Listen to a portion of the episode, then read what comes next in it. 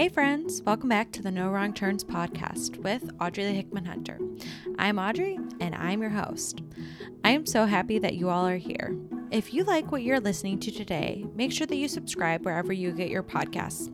Every other Tuesday, we have an awesome guest come on and chat about their story and their passions, and how their passions have grown and evolved throughout their story. Subscribe to the No Wrong Turns pod with Audrey the Hickman Hunter on your podcast player so you guys will never miss an episode.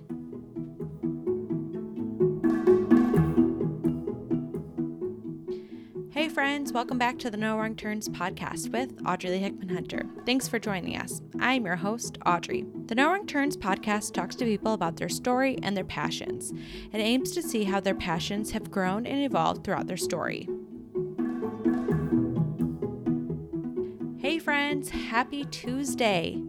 It is September. I seriously cannot believe it. How did we get to fall already? I don't know about you listeners, but I am still good with summer weather being outside. I don't mind if it stays a little bit longer. This weekend, though, my husband and I were able to meet up with some friends at a farm slash barn slash orchard like place where we got to pick some apples, play some yard games. So we have officially started off the fall season with a traditional Midwestern apple picking uh, situation. What have you all done to start off the fall season?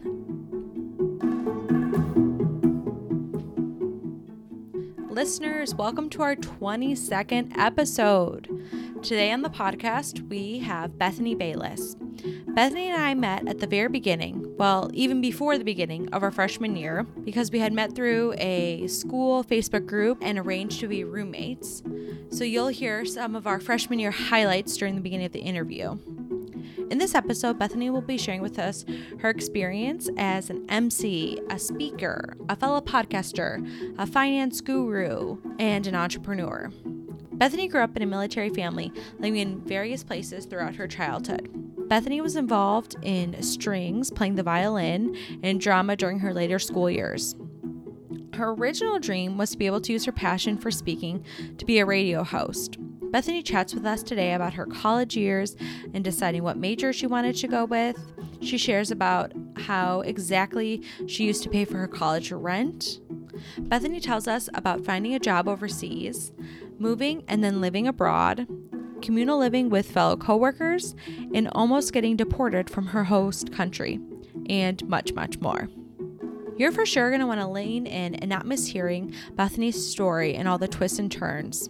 And as you're listening, I think you all will definitely be able to see Bethany's passions as a thread or a link between all her chapters in her story and her different career moves.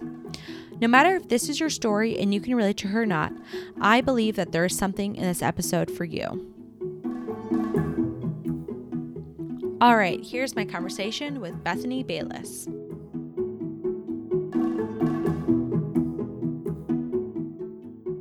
Welcome to the No Wrong Turns podcast. Today on the podcast, we have Bethany, and she's all the way in California. Hi, Bethany. Hey, Audrey. How are you?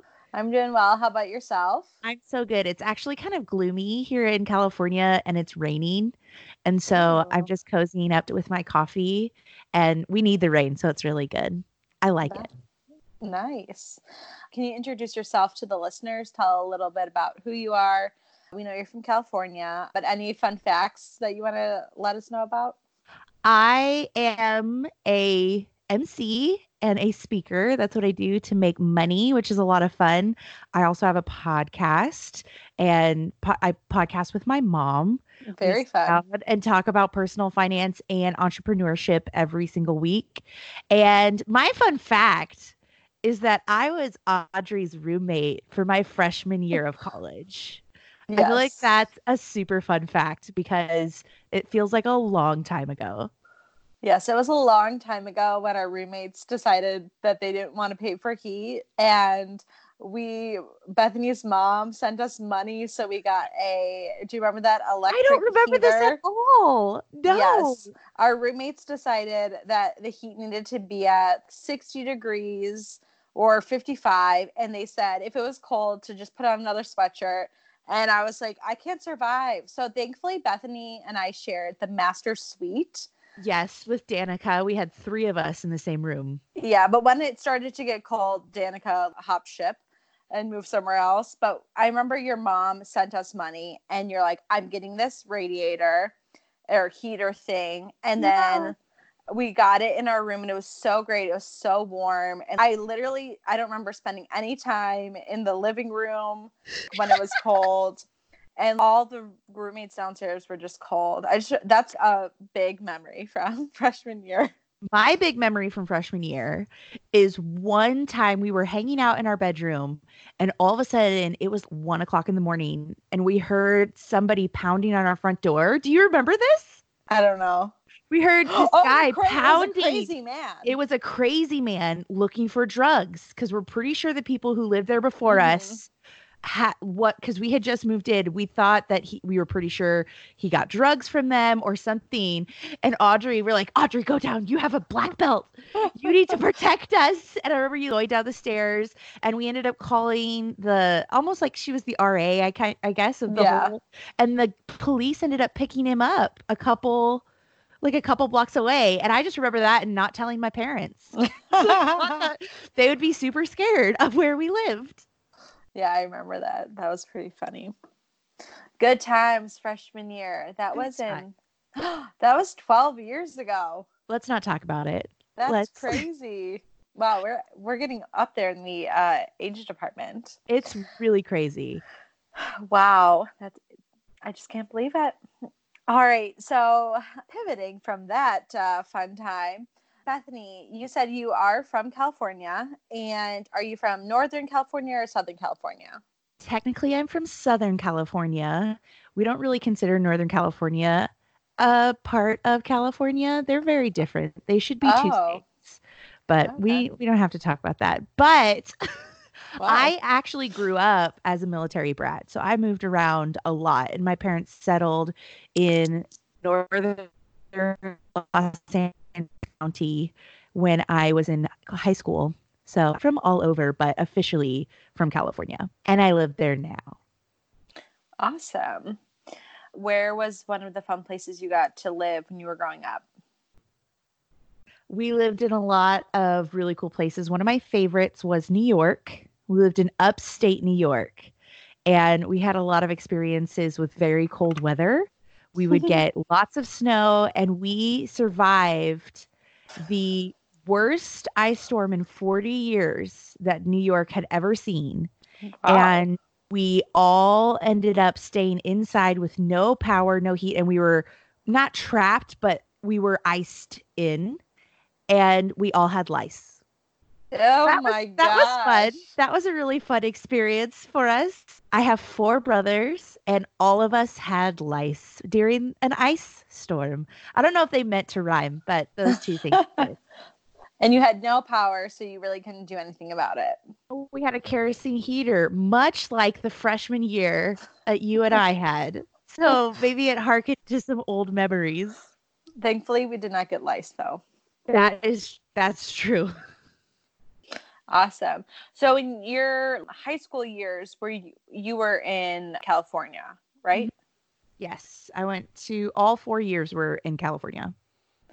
Awesome. So what were some hobbies or clubs or groups that you were a part of during those years? So I was known for drama club. I was in drama most of my high school years. I was the I was typecast as being the very loud, energetic, happy girl. So I was always typecast in the plays of that character, usually the comedic relief of some sort. And I ended up winning two national drama awards when I was not actually enrolled in drama. You had to be enrolled in drama, like a drama class, and I was not. And I still somehow won these two national awards for drama. And that was my thing. I loved it. It was a lot of fun being able to be on stage and to make people laugh. That's really where I found out that people like it when you are funny and that you make them laugh. So that was pretty much the big thing I was known for. I was also in strings, not orchestra because we didn't have orchestra, but I was in strings because I played the violin. And so I played violin for strings class and for the worship team at my school. So is what's the difference between strings and orchestra? There were about 20 people less than you need to have for an orchestra. So we Okay, had about seven people. okay. So for the untrained eye, for me, like I would just be calling that orchestra, Yes. but it's more of a numbers thing to get It title. Well, yeah, it wasn't really a full orchestra. It was more kind of like an ensemble. okay, and- okay. Didn't officially have a viola section. We did have two cellos and then the rest were violins. Okay. So, yes. So did you go to a small smaller high school then? I did. I went to a very small high school. My graduating class was the largest graduating class in history. They haven't they haven't passed it even to this day of How many? 102 people. Oh wow. That's interesting. I graduated with I think like 650. Which even that I feel like is a little bit smaller cuz I have friends who their high school class was 2000 people Yeah, that's crazy. and and just that class. So that means that there were other three There's other like classes. 8,000 people. so many people at this high school. So I was a very small high school. We had fewer than 500 pe- kids that went to the school. Very small school. Everybody knows everybody and everything. And it was like a small town where everyone just gossiped and were in their little cliques and much like other high schools. Hmm, adorable. so when you were in high school, what were you thinking about your next steps, especially when you were in maybe junior and senior year? Were you thinking you were going to graduate and start working, graduate and I mean, I know you went to college because we were roommates, but Spoiler. what were you thinking? I was an interesting high schooler. I felt like classes came very easily to me. So certain classes I could do them, but I just wasn't really motivated. I didn't like being in high school. I thought it was boring. And so Mhm. I would skip class a lot. So I wasn't super motivated in many things. So I didn't have this big 5-year plan. I didn't really know what I wanted to do. I didn't know what sounded fun. And I did enough to get by. So I mostly Mhm. got A's and B's, but a lot of it was through teeth pulling and me not really applying myself. So Mm. I thought for a while maybe I wanted to be a teacher. I didn't know what that would look like. And then it kind of changed a lot. And then my goal was to go to college. And my parents had this rule you don't go to the college you can get into, you can go to the college that you you can afford. And so Hmm. it wasn't like I was shooting for Stanford anyway, but I was looking at schools that I could afford that I could get into. And so I had two options at the time. I had my local community college, which I would have just gotten a general education something, mm-hmm. or there was this school called Moody Bible Institute oh, that Woohoo. is paid for by donors. The tuition is paid for by donors.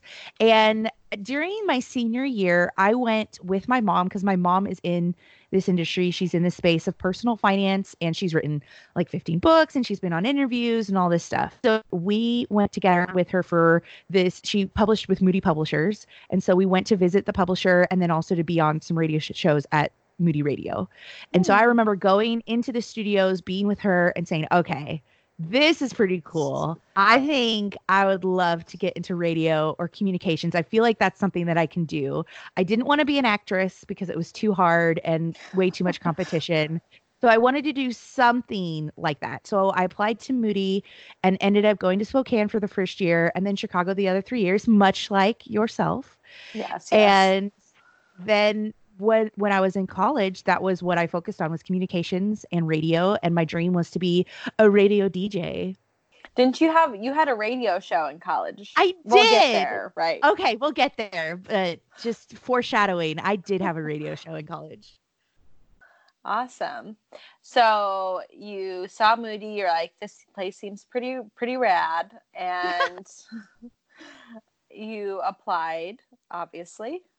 Yep, I applied and I got in. It was a sign. Awesome. What was your initial thoughts when you you they were like, okay, we gotta send you to Spokane first? It was really interesting because my application was lost online. So I don't know if you knew this. My essays were complete. It was like the first year that they had switched over to the online uh-huh. applications, and they had completely lost my essays in cyberspace. They didn't know where they were. I had submitted on time. I paid the fee, all the things. And so they didn't even review my application until after they sent out acceptance letters.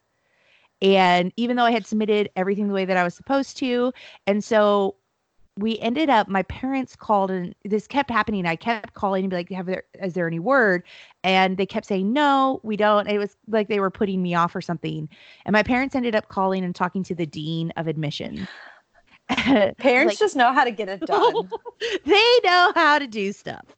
And they ended up talking he looked over my essays. He found they found them somehow. It's a miracle. he- it was a miracle. And he looked over them and then accepted me on that program immediately and so i was like it's a sign from the lord that this is what i need to do Thanks, mom and dad. If it wasn't for them i would not probably be where i am today in so many ways Awesome. So you got accepted. Did you start out knowing that you were going to be a communications major? well in spokane they didn't have all of the majors Mhm. And so we started out doing biblical studies, just general biblical studies, which was a lot of fun. And I knew I wanted to go to the Chicago campus for communications. I was also looking at Jewish studies. That was Mm. another one that I was looking into because I, at my heritage, uh, we're Jewish. My ancestors came from Russia during the Bolshevik Revolution because they were being persecuted as Jews. So that's why they came to America. And Hmm. So that was really interesting to me too of just jewish Mhm. studies. And my sister lives in israel. She's married to an israeli and they are messianic jews with a ministry out there as well. So that was something i was looking into but my passion really was in communication in that side of things and i thought that that was something that i could do. My freshman year at spokane however i briefly contemplated staying in spokane for a youth ministries major. That partially was because there was a boy in Spokane. Wasn't and uh, oh, and then my parents saved the day once again and said, "No, you're not staying in Spokane. You should go to Chicago." And the boy and I did not work out, and it was a sign from the Lord once again that uh, that's what I was supposed to do. Yeah, Spokane was so great. I mean, I definitely wanted to stay there as well. I was like trying to make, I was like, yeah, like sure, this could work. No, we were meant for Chicago. I think and we glad all had that phase. because we just loved our freshman year. Yeah. I just have to tell the listeners was just glorious. It was the the, the sweetest freshman year. We were just having silly parties and we threw an 80s party and what did we do? We got crazy. We got our 80s clothes and then we didn't know what to do. So we walked to a grocery store and I have photos of me and my best friends from college with blocks of cheese. I was gonna say, were you in the cheese aisle? I remember Oh, these photos, and our makeup was crazy, and we just looked like crazy kids. Well, and the other thing was, we were a bunch of 17, 18 year olds, and we're just, it was a crash course in independence because what was different about Spokane was that we all lived in our own apartments, we all had our own houses or responsibilities or whatever. It wasn't a dorm situation. We had to buy food and cook Electric for ourselves bills. all the things. We had to establish our internet in our apartment. you know, all the things. And it, I, that was a massive crash course in life for me because I don't know if you remember, but I it was hard to find a job in Spokane Yes. because there were six colleges and there were a lot of kids our age, not a lot of jobs to go around because they were mostly taken. And so I paid for my rent by selling blood plasma. I remember that. A lot of people were really into the selling of the plasma. It was easy. And I, to this day, I was like, you know what? It worked. I paid my bills. And it was also one of these things that m- our rent was 240 a month. Oh, wow, Oh, you remember that. Oh, I remember this exactly because when I sold plasma, I got exactly 240 a month. Oh my so gosh. I only made em- enough money to pay for just our rent. Doesn't matter about utilities. I went without food for a little. While. I would just mooch off of my friends, I think. But it was a it was a major crash course in look, if you don't have money, then you don't get these things. Someone's not, not going to necessarily bail you out. And I remember saying to my parents when they were like, "Do you want help?" And I said, "No, I'm an adult, and this is what adults do." But my mom that space heater, so that was really yes, nice. she did. Thank you very much. awesome. Okay, so you we all wanted to stay in Spokane, but our parents pushed us to Chicago. And you got to Chicago, and were you still excited about being a communications major? How are you feeling about that? Yeah, I decided communications was the way to go bef- between the two. And one of the really cool things was that there was a radio program. It was broadcasting specifically with the communications majors. There were three different kinds there was print media, electronic media, and then just general communications. And so I chose the broadcasting electronic media part of it. And there was only me and one other girl in that major.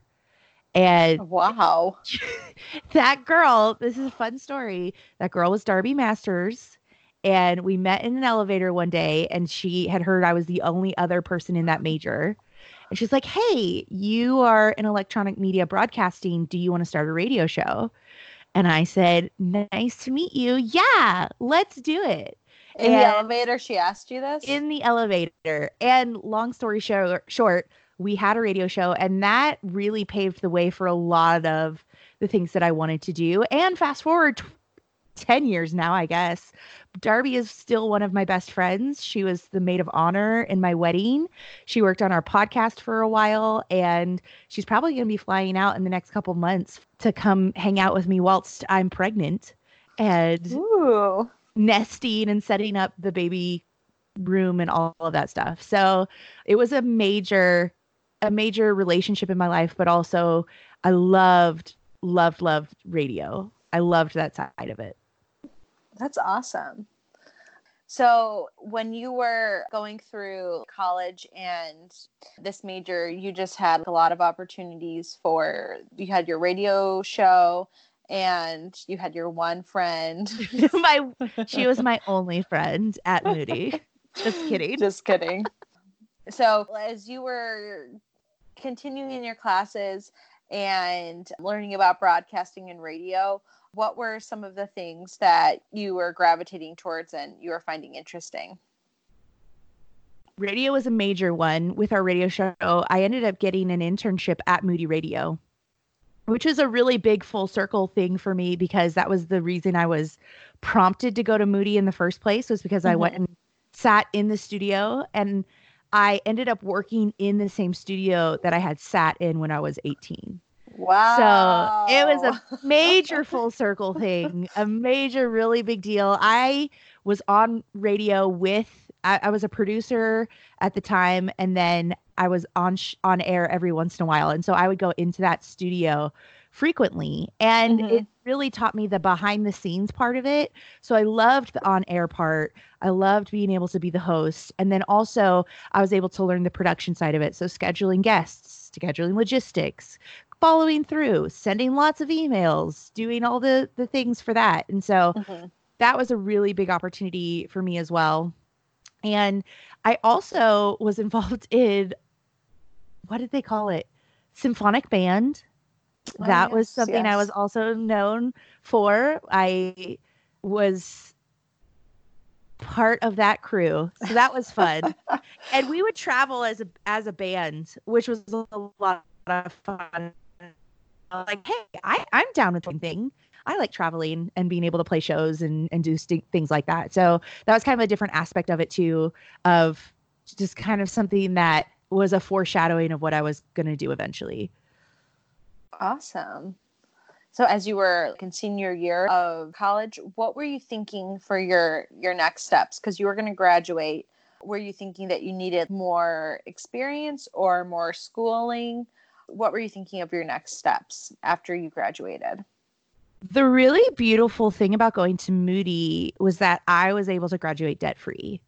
And that was a massive, massive, massive thing for me and what I wanted to do.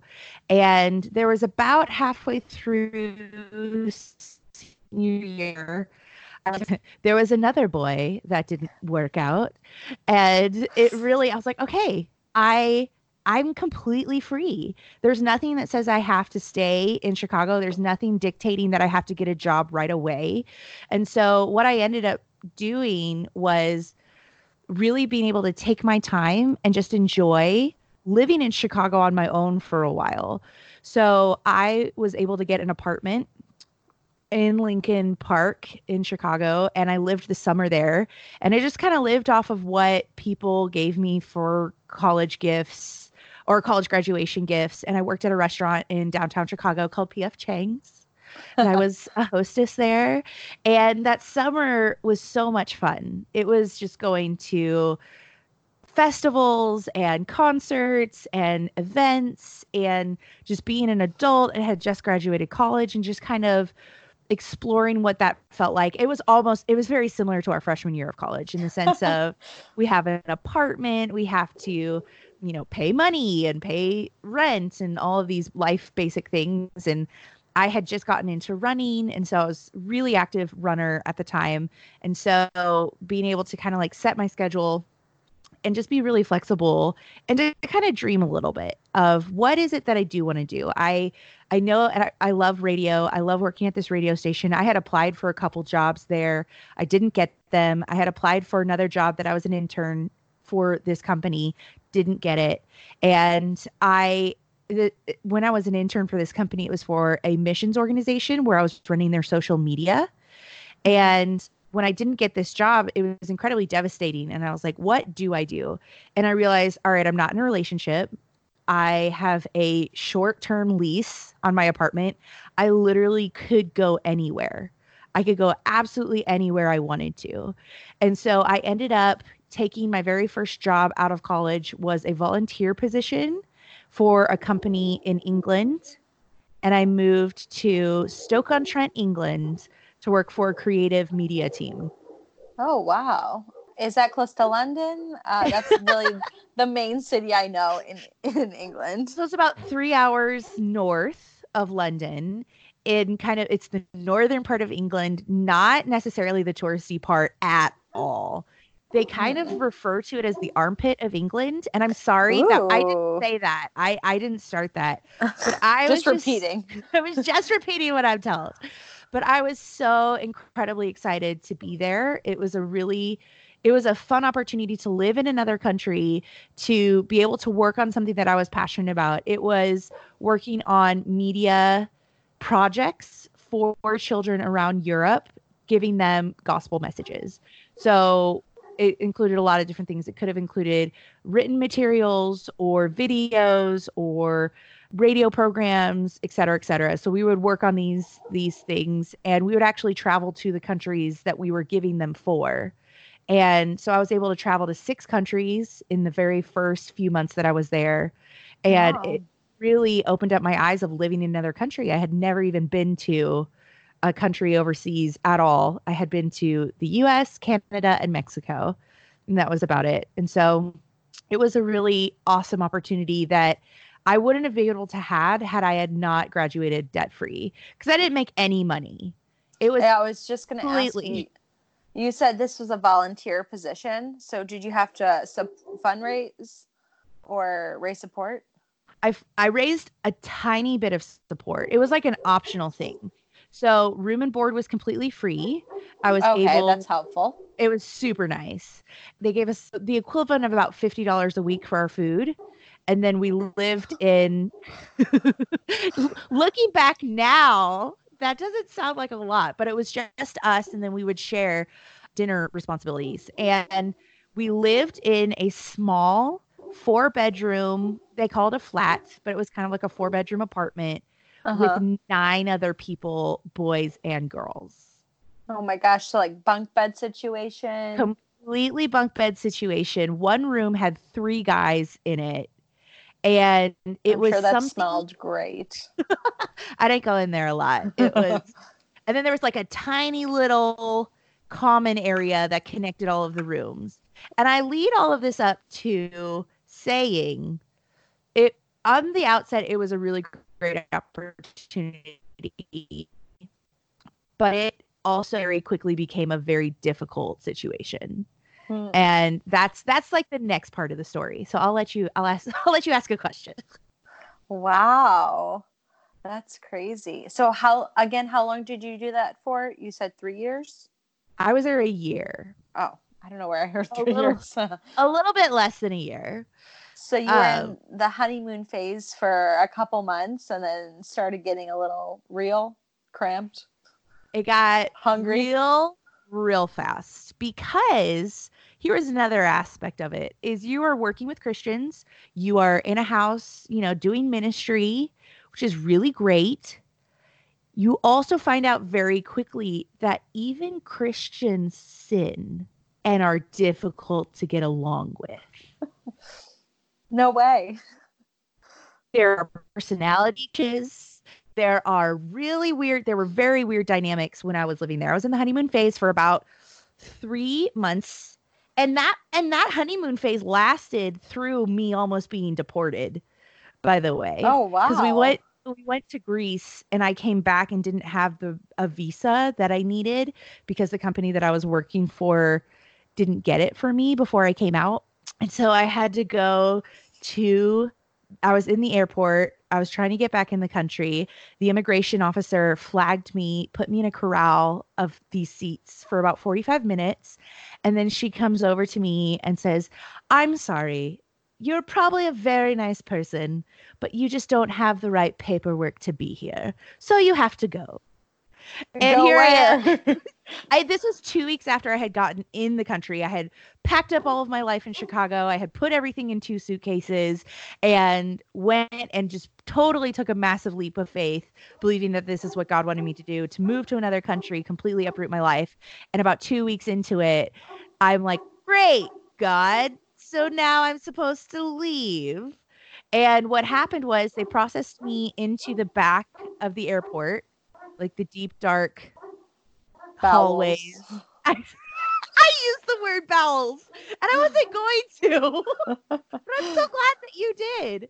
Exactly, the deep dark bowels of the airport, and I was there for about five hours while they were sorting out my situation. And I was next to a very high man whose eyes were incredibly bloodshot.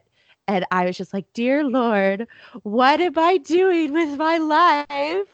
And I ended up getting a different immigration officer who let me land. But that was a very harrowing experience. But it's a great story to tell on podcasts one oh, day. to- totally. I mean, that is quite a life experience. It was wonderful. And I wrote a lot in my journal about it.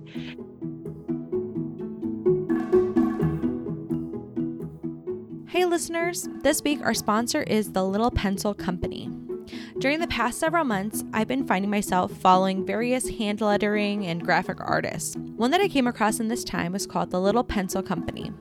I found this artist, Leanne, through the good old Instagram, my favorite social media platform to hang out on.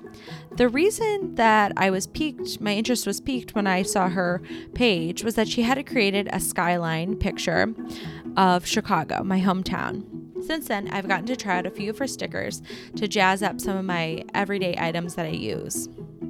To see the art created by the Little Pencil Company, go give them a follow on their Instagram at the Little Pencil Company. That is at T H E L I T T L E P E N C I L C O M P A N Y. Over on their Insta page, you can check out the many, many different skylines Leanne has created, along with other hand illustrated maps and custom art, along with a link to the Little Pencil Company's Etsy shop. All right, back to Bethany's story.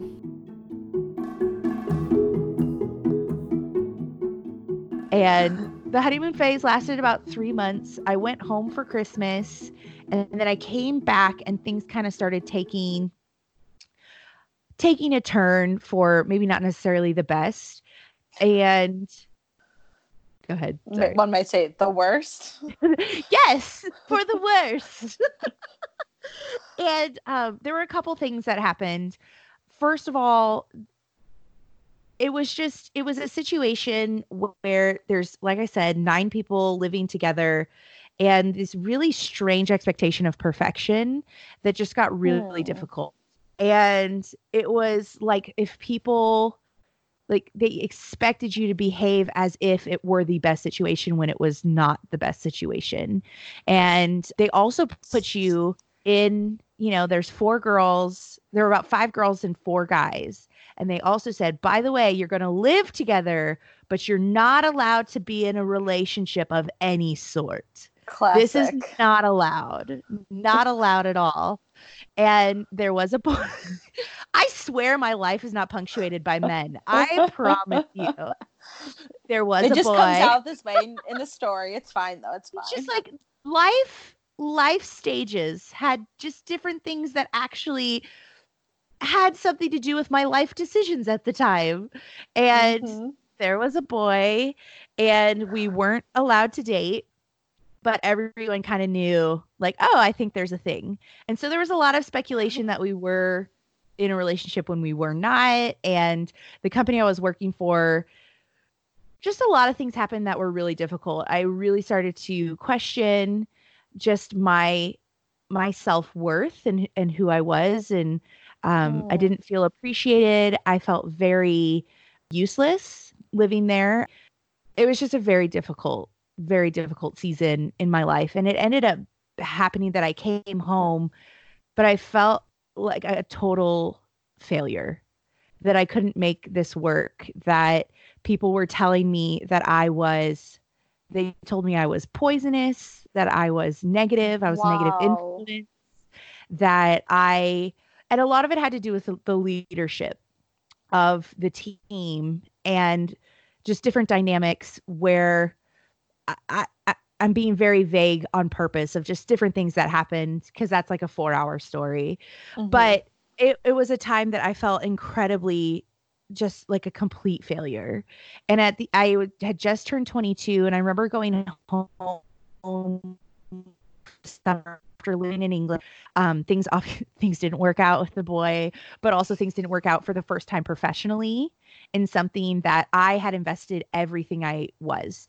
And I very quickly started to associate my value and my worth with what I was able to do and my hmm. success and being able to be looked at in a certain way or being perceived as being a good person or even as being a successful person who was good at life. And that's a very it was a very crazy time. It was my first existential crisis, but it was also the very first time that I had felt that I had failed in something.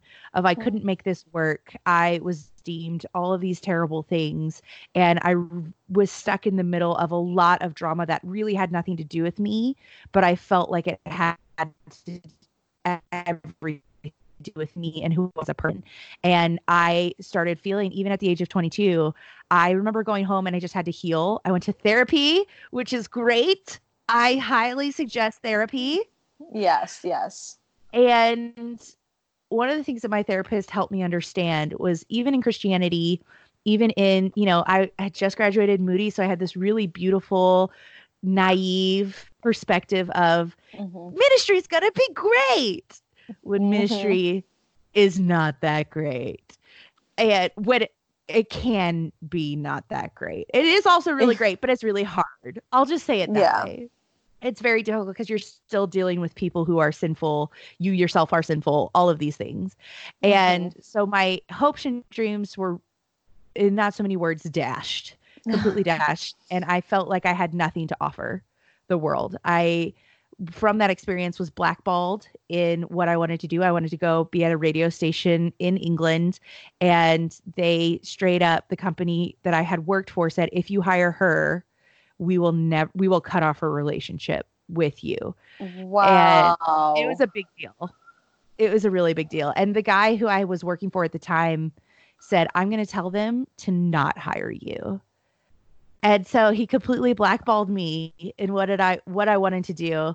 And again, this isn't making a ton of sense without a lot of details, but it was really hard for me as as a young person really trying and felt like I had very good intentions. I had very, very good motives and so many things happened that just made me feel horrible. And so that's when I came home and had to heal for a solid three months of just working through therapy. And my, th- oh, yes, my therapist said that Christianity and ministry and churches is a really great place for abuse to happen that nobody calls abuse.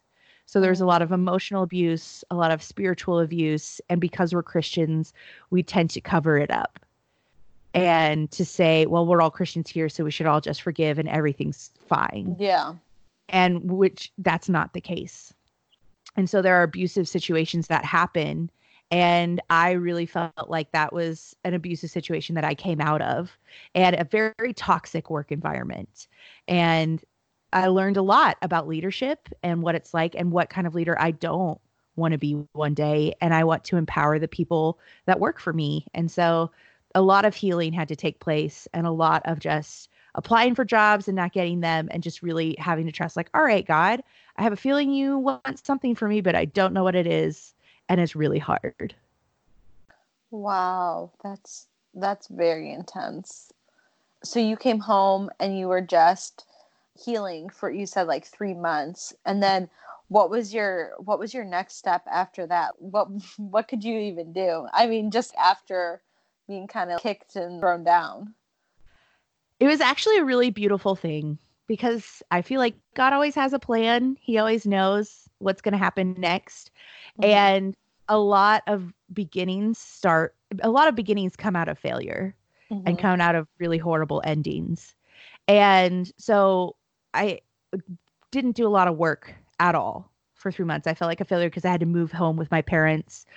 And, you know, I, I from the age of 18, I'd been on my own. And mm-hmm. I remember that you don't move home with your parents because that's not what adults do. And I was living at home, and my mom, who I had said had been in this space for for a very long time, she had just started communications and interacting with the military for her to bring a program onto military bases that taught financial education. And so she was in the works of coordinating this deal, and they were going to be event based and she would travel to the bases and give an entire program for military members. And what happened was she said, I like I said, I was applying for a lot of jobs and they were all saying no. And it was a really frustrating thing because I would get to like the second and third interviews and they wow. would just say, We're not hiring for this anymore. Or we passed for someone with more experience, or, you know, just like lots of heartbreak. oh my goodness. i'm not getting anywhere. And so my mom said, All right, I need help on this program. If you're willing to work for a little while until you find a job, I can mm-hmm. hire you and you can help me develop this program. And so what ended up happening was we together program for military members and I became the MC for these events. And she says, I really need an MC who's very high energy and who can be exciting. And I was mm-hmm. like, check, you know what? I do that. And it was something that it had pulled together my years of being on stage in drama when I was in high school, and also the production side of things for when I was working with radio. And it was this really beautiful marriage between the two where I started.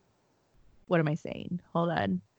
I was I was the point of contact for all of the bases that we went to. So okay. I planned all of the details ahead of time. And there's a lot of details involved. We had other people who would speak on the program. And we were one of three organizations that were allowed to give financial education on base. It's not a thing that everyone's able to do. And we were able to do it. And we were by far the smallest one. And so we did that for about four years. We had over 50 events. We traveled to five different countries. Wow. We were able to do programs all over the place. And it was a really beautiful, wonderful thing. And it kind of got to the point where I was doing this out of desperation or some sort of necessity, but it turned into exactly what the way that it was supposed to be. And it was a opportunity for me to work with my mom again, for us to travel together, and for me to really start developing a new skill set that had come from something I had already done, but I was able to put on an entire program for these men and women around the world and it was amazing. Wow, that's awesome. so you said that was 50 events that you guys did together about. And then how how long were you how long was that again? It lasted about 4 years. And the first year we had 6 events, the second year we had 12 events, the third year we had 17 and then we did a European tour and it just all added up to a lot of bases and a lot of traveling and a lot of work. Wow. Did you have a favorite place that you got to travel or visit? I loved our European tour. It was yeah. exhausting. It was 3 weeks in Europe and that sounds really wonderful, which it is, but we were working the entire time and driving all around. We drove from Germany to Italy and then we flew over to England and we had we did so many events at all these different places. And it's it's hilarious looking back on it but we really bonded with the other speakers who were there with us and every night we would have delicious meals and we'd all end up crying over something and just bonding with each other. But also it was me and my mom in these travel stressful situations like being on the autobahn in Germany and I was driving and there's no speed limit and I'm trying to keep up with these other people and my mom is in the front seat freaking out. So we're going about the equivalent of 130 miles an hour. Oh my goodness. And she's like, slow down. And I'm like, I'm trying to keep up. And it was just a lot of fun. So I loved our European tour, but I also loved the other bases that we went to. We we we flew all over the states. We were able to go to Alaska and Hawaii and other places that I just I had never been to before and never would have had the opportunity to be able to go to. Awesome. So, as you were ending your world tour of personal finance, were you starting something on your own or were you thinking about next steps? Like, I'm kind of enjoying this. I know I like emceeing and I am learning about personal finance, but what it what was that for for you outside of being under your mom's event planner?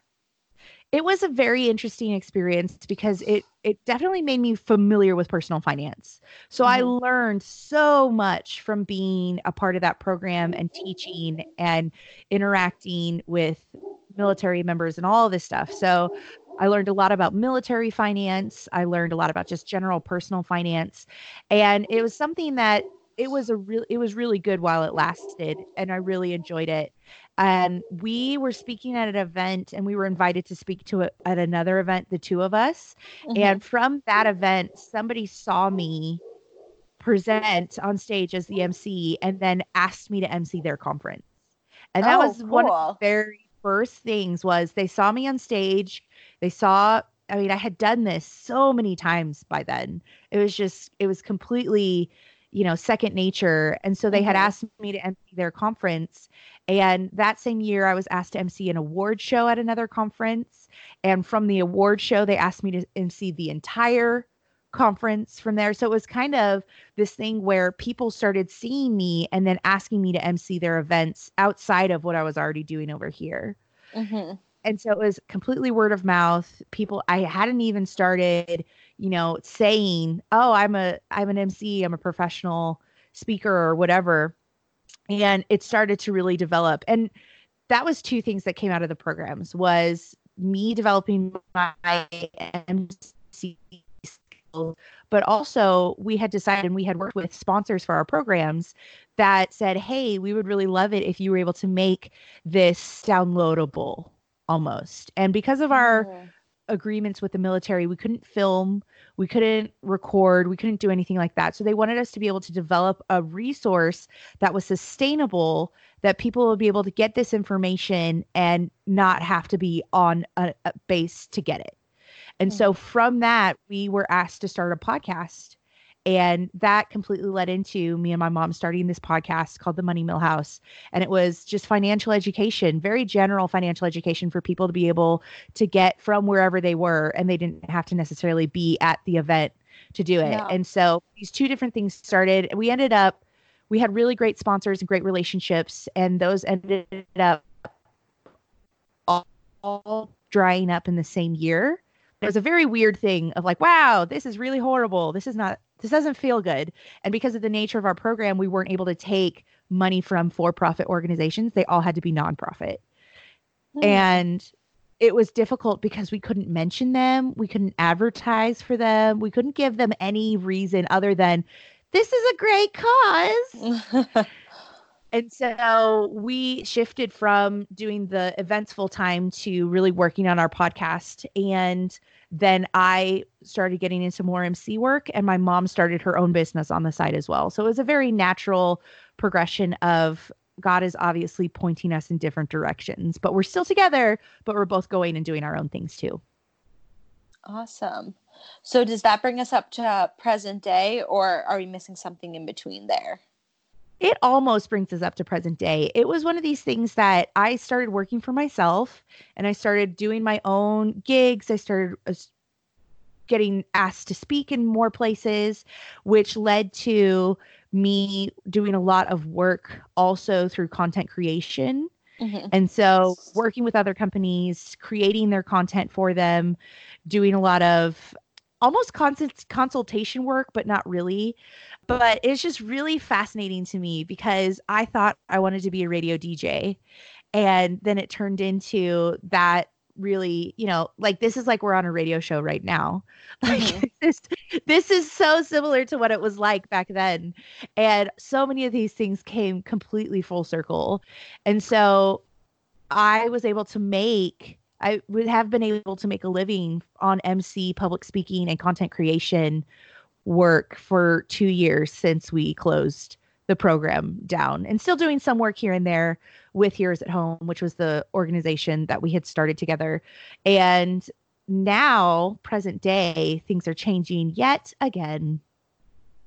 Plot twist. awesome. So, what's next for you? So, really, or what's brewing? what's marinating on the yes. inside? One might say. Well, it's a really interesting, just you know, and even just going back over the story, it's a really great reminder of things always work out. Mm-hmm. Because I have been travel based for you know, when we were doing the Heroes at Home programs, but even now going to different conferences and speaking and emceeing. And it's one of these things that it's been really lucrative for mm-hmm. quite a mm-hmm. couple years and quite a couple years, quite a few years. and now I'm at a point where I'm about to have my first child. I am seven months pregnant, which is fun. And children is something that I've always I've always wanted. Mm-hmm. I've always, you know, kind of see my friends have babies or I've seen family members have babies and was kind of thinking, oh man, when is it going to be my turn? Mm-hmm. And I ended up meeting the right guy not a boy, a guy. Not a boy, a man. I met a right man, the right man, um, about five years ago. And I was still doing my Heroes at Home programs at the time and starting to really, you know, see what it was like to to be married, which was a lot of fun. And then started saving up for a baby and so we're having a baby, which is great. But also at the same time, a lot of my business is travel based. And so the last few months, especially, has been a massive transition for me because I'm not able to travel anymore. Mm-hmm. And it was something that, like, even last fall, I was traveling so much and flying all over the place and doing media work and consultations and consulting and like all of this stuff. And it got to a point where my doctor told me to slow down and to chill out and that I needed to focus on my pregnancy because there were there's it wasn't a high risk pregnancy but it was kind of at the point where it's like you're you're exerting yourself a little too much you need to slow down wow. Uh, there were some minor complications that he very specifically told me to chill out when it came to these things and so not being able to travel has really hindered me making money as an entrepreneur and so I'm now in a life phase of I'm really excited to become a mom. I'm really excited to start this new chapter, but it also means that my business is going to massively change. Mm-hmm. And I am going to have to start learning how to make money in a new way. And I have to figure out how that's going to happen. And I feel like entrepreneurs are very, can be re- very resilient and be able to bounce back and be able to figure things out. And I mean, I already have trips planned for significantly, you know, my first trip post baby is going to be in October. I'm going to just strap him to me and keep on going, but completely reserve the right for that to be a horrible decision. Right. Yeah. Like that might just might not work out at all. My mom thankfully is coming with me, which is really nice. But I I'm going to have to start developing new ideas and new passions and kind of see how that's that's going to work from being a stay-at-home mom and working from home and also realizing that that's okay mm-hmm. and it's just been a massive transition. Wow. That's a big shift and pendulum swing. Totally. Totally big shift. Wow. So i want to pivot for a moment here and I just want to ask you a couple different questions. The first would be you kind of talked a lot about a couple of passions that I heard you say. One, definitely personal finance, and that's something that you, I think, kind of just creeped in your story. Wasn't necessarily something from the beginning that I saw was there, but it definitely creeped into your story. And the other was being a communicator slash speaker slash MC. Would you say that those were your main passions? Yes. Spot on, Audrey. Awesome. so if somebody's listening right now and they're like, wow, this is kind of resonating with me. I actually do really like speaking in front of people, talking in front of people, doing events and that kind of thing. And they're like, what would be they're thinking, what would be my next step? And they're like, oh, this career that you have sounds really interesting, sounds like something that I might be gravitating towards. What would be a next step or piece of advice that you would give to them? I think the biggest thing, and this is the, you know, what I've learned from my story is a lot of it happens when you're not expecting it. And so mm-hmm. obviously the very the biggest thing you need is having something to say and for me, for a while, that was personal finance. And that's a great thing to talk about. It's very needed. And even though that was something that definitely crept in, it was also something that was throughout my life. My mom was in personal finance, so she raised us to be really good with money. Again, when it came to the college that I was going to go to, I wanted to go to the one that I could afford and mm-hmm. get into, but also afford. and was able to graduate debt free and was good with my money pretty much throughout college so that I was able to stay debt free. I never had any credit card debt, never had any debt of any kind. And so these were things that I had lived because I had really great education from my parents when it came to that.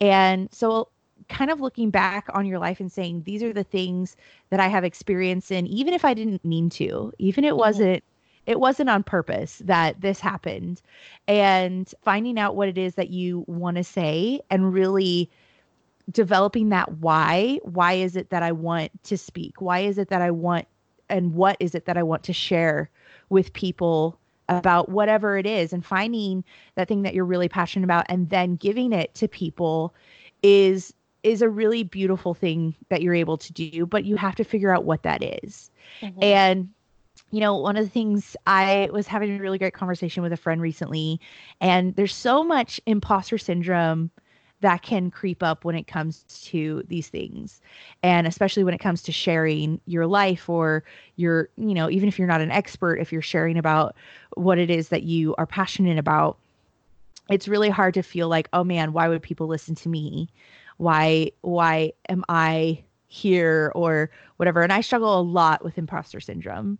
And a really great friend described it this way of, you know, if people are out there and they're hungry and you have food, like it's not going to be one of those things that they're they're hungry, they're they're looking for food and you have food to give them. It's not like, "Oh, well, hold on. Wait, it's got to be perfect. It has to be mm-hmm.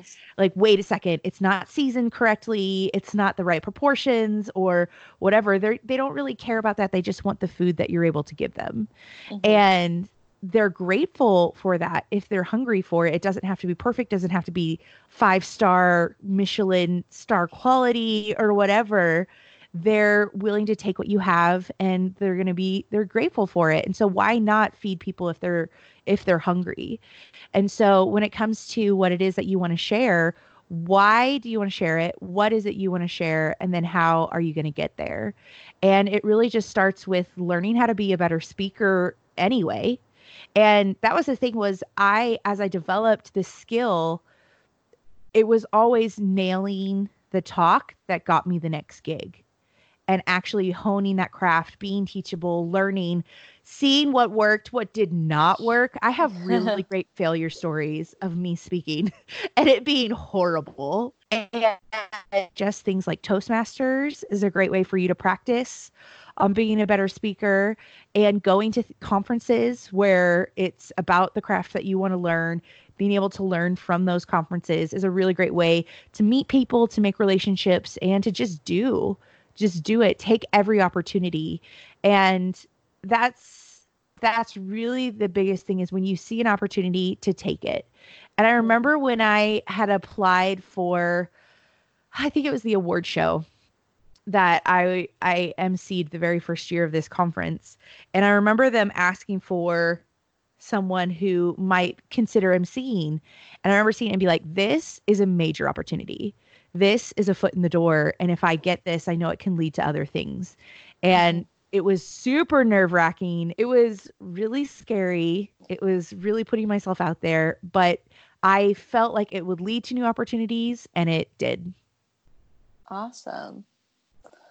So it sounds like you're saying just to kind of find what you're what you know and what is part of your story of things that you can share, practice the art of speaking and take some classes on it and then kind of be out there and through different interests and being out there to find different opportunities through that. yeah it sounds not super easy but i promise it, it gets better Awesome.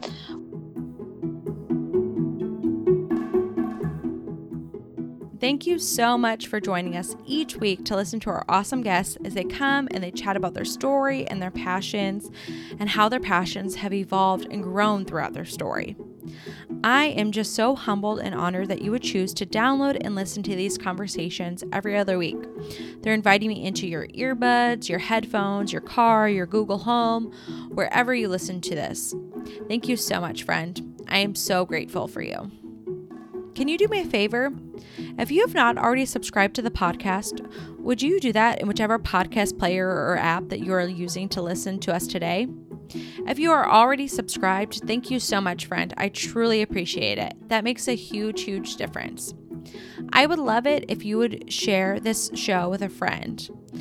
I find out about so many shows through different recommendations through friends. Maybe some of you have found out about this show through a friend sharing the show with you. Lastly, would you please leave a rating or a review on whatever player or app that you're listening to this on? Thank you. I know that these little things may seem small subscribing, sharing the show, leaving a rating or review but they make a huge difference in new listeners finding the No Wrong Turns pod. Thank you so, so, so much. Thank you for being here and for cheering on the No Wrong Turns pod. Thank you again for subscribing, sharing, and reviewing the show.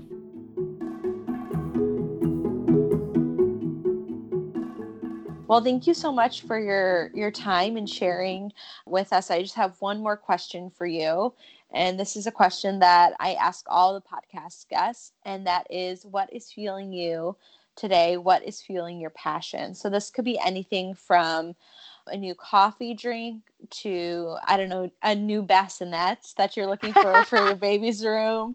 I don't know, a new book or TV show. So what's fueling you today?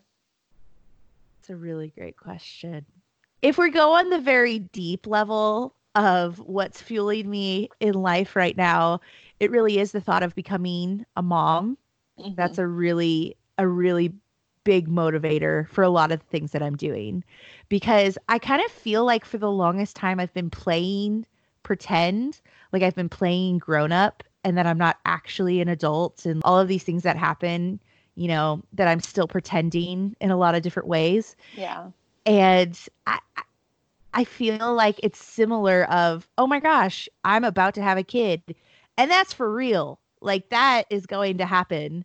And what kind of mom do I want to be? What do I want to teach my son? It is a boy.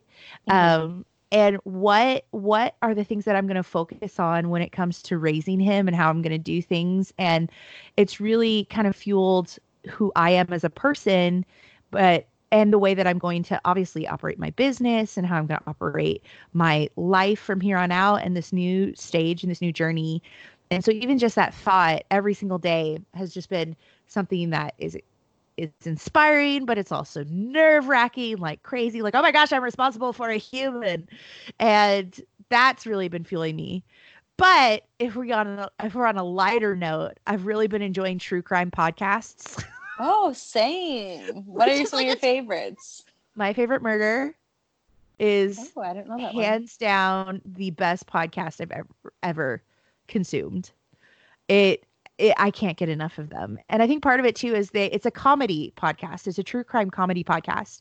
And I love their comedy. I feel like I learn from them when I listen to them as a podcaster, but as a someone who likes to make people laugh and all of that stuff. So my favorite murder is a really great one. And then also the Murder Squad. They're part of the same network. Ooh. And it's from the guys who helped find the Golden State Killer. It's a really weird thing, but it's beautiful. And by weird, I mean my fascination with true crime. Yeah. Awesome. Well, thank you very much, Bethany, for sharing with us today, sharing your story, your passion, your guilty pleasure here. and yeah, thank you so much. Thank you, Audrey. I so appreciate you having me here.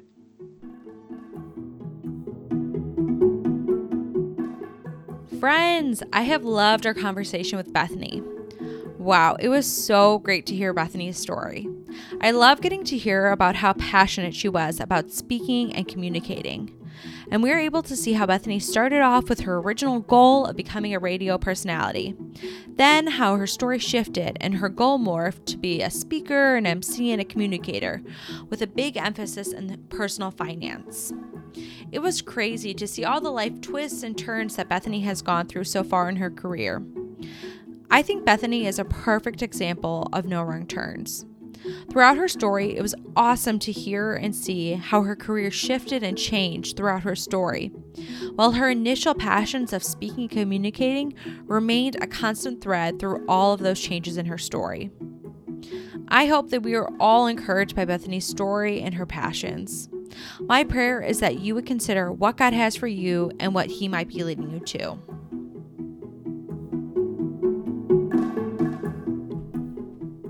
Our episode was edited by Sophia Bote, social media managed by Olivia Bote, and you guys can check out our show notes for our music credits. All right, guys, enjoy your week and your first couple days of this new fall season and these new days of September. If you have enjoyed the episode, please, please, please share it with a friend. And I will see you back here next time for a conversation with Eric Himes. Eric is a young adult leader who was the same Eric referenced um, as a singer songwriter that Dr. Karen Harula talked about back in episode 21.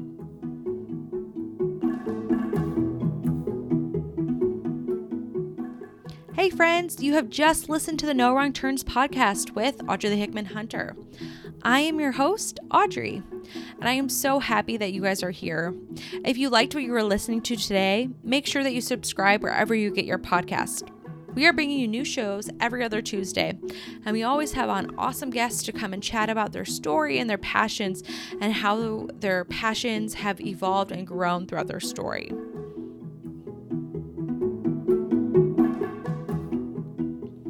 Subscribe today to the No Wrong Turns podcast with Audrey Hickman Hunter on your podcast player so you guys will never miss an episode.